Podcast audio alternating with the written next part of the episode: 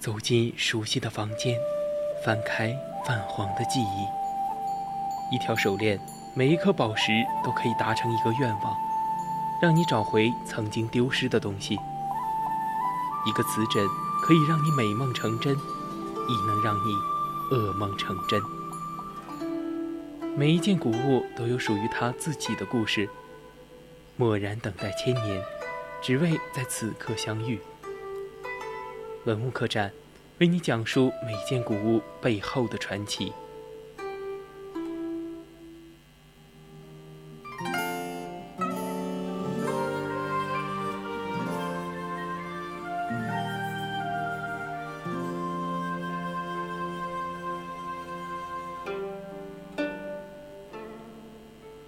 青春调皮与您共享，这里是 VOC 广播电台百科探秘之文物客栈。我将与你们分享每一件文物背后自己的传奇。我是主播小帅。今天我们来讲述的是一个辗转的文物——毛公鼎。如果听友朋友们对我们有什么想说的话呢？欢迎大家加入我们的 QQ 听友四群。二七五幺三幺二九八，与我们一起讨论，或者是在我们荔枝和蜻蜓直播间与主播进行互动。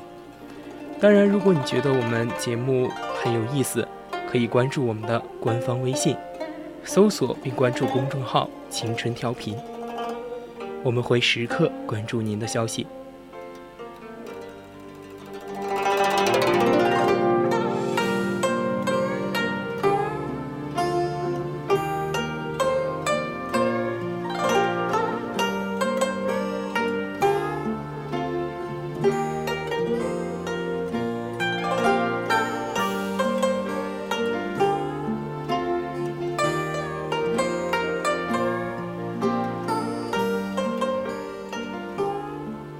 毛公鼎是西周晚期的青铜器，因做器者毛公而得名。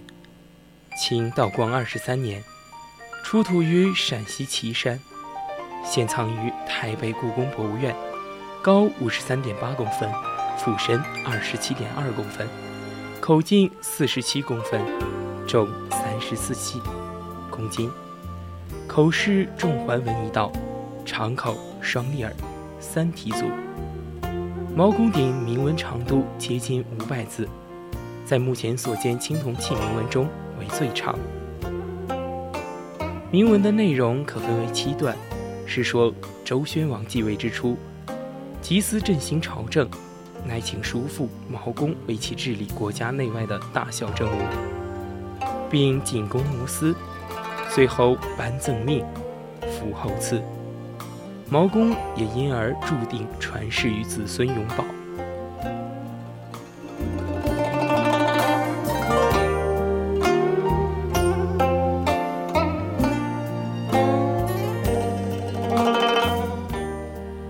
清道光二十三年，毛公鼎被陕西岐山县董家村村民董春生在村西地里挖出来，有古董商人闻名而来。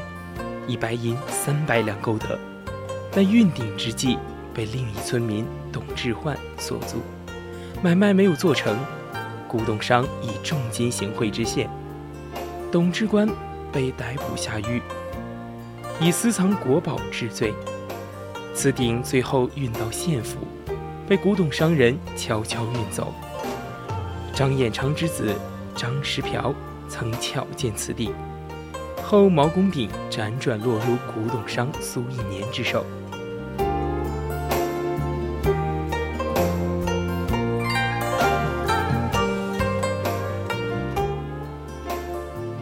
咸丰二年，北京金石专家、收藏家陈介奇又从苏一年之手购得，并赏给苏一年一千两。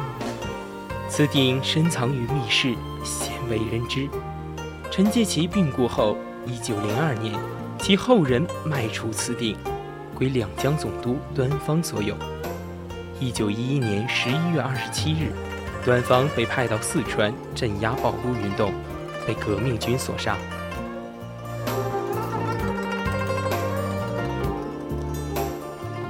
而到了民国时期，端方后人因家道中落，将毛公鼎点押给天津俄国人开办的华俄道盛银行。英国记者辛普森出美金五万元向端家购买，而端家嫌钱太少，不肯割爱。当时有爱国人士极力呼吁保护国宝。毛公鼎辗转至时担任北洋政府交通总长的大收藏家，后来国学馆馆长叶公卓手中，存入大陆银行。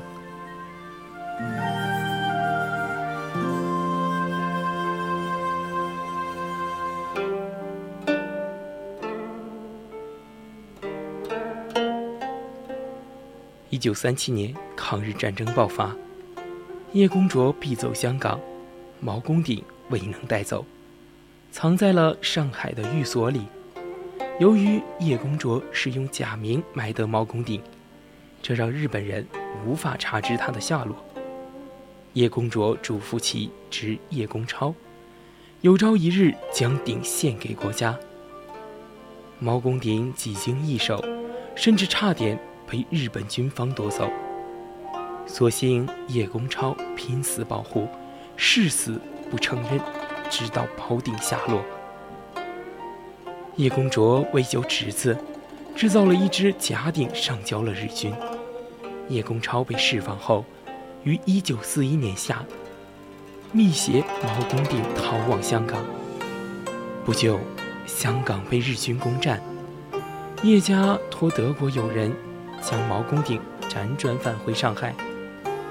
后来因为生活困窘，将毛公鼎点押给银行，由举股陈永仁出资赎出，毛公鼎才不至于流落他乡。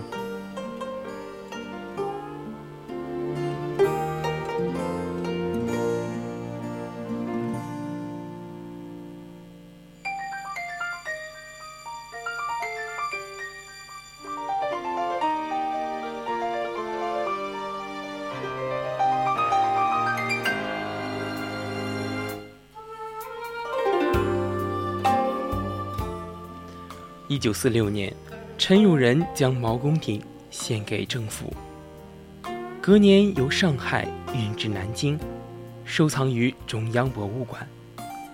一九四八年，国民党退守台湾，大量南京故宫博物院珍贵文物南迁至台北。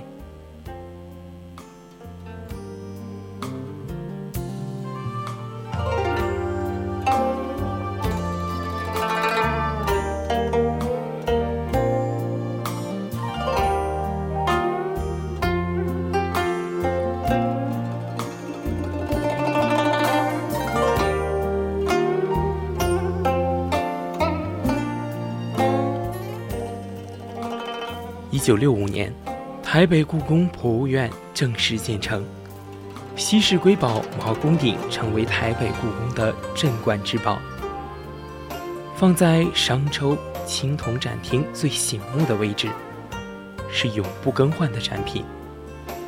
后作为台北故宫博物院两大纪念章之一。毛公鼎高五十四厘米。斧身二十七点二厘米，由做器人毛公而得名。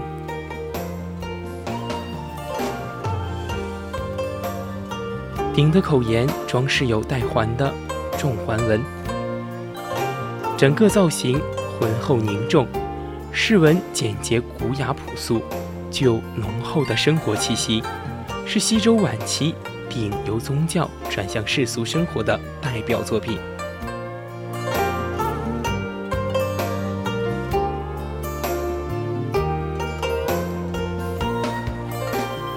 毛公鼎为西周晚期的重器，鼎内铸有铭文三十二行，有近五百字，是现存青铜器铭文中最长的一篇，堪称西周青铜器铭文之最。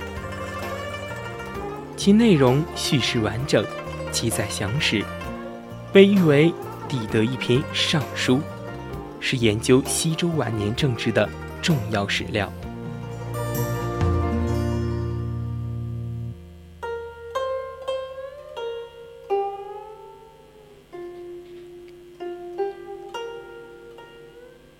该铭文书法极其饱满庄重，充满了无与伦比的古典美，以至于出土以来，清末书法家们无不为之倾倒。毛公鼎的铭文作为西周晚期金文的典范之作，表现出上古书法的典型风范和一种理性的审美趋势，体式显示出大篆书体高度的成熟。和节字风貌，瘦劲修长，不促不泄，仪态万千。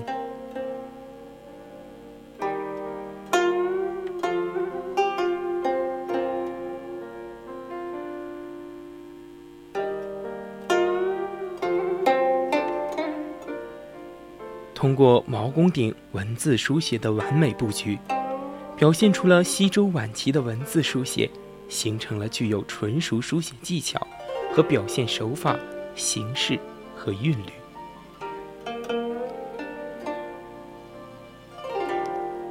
毛公鼎的铭文笔法圆润精严，线条线条优美，用笔中古风毫为主，在具体操作中应是逆风而入，超制而行，提笔中含风。在画中而至于收笔，其收笔必笔笔中锋，只是轻按笔锋停止即可，即所谓平出之法。因其在书写时特别注意表现出线条的浑厚、卓雄之气，所以毛公鼎为后人提供了很好的临摹临描模板。我们下期再见。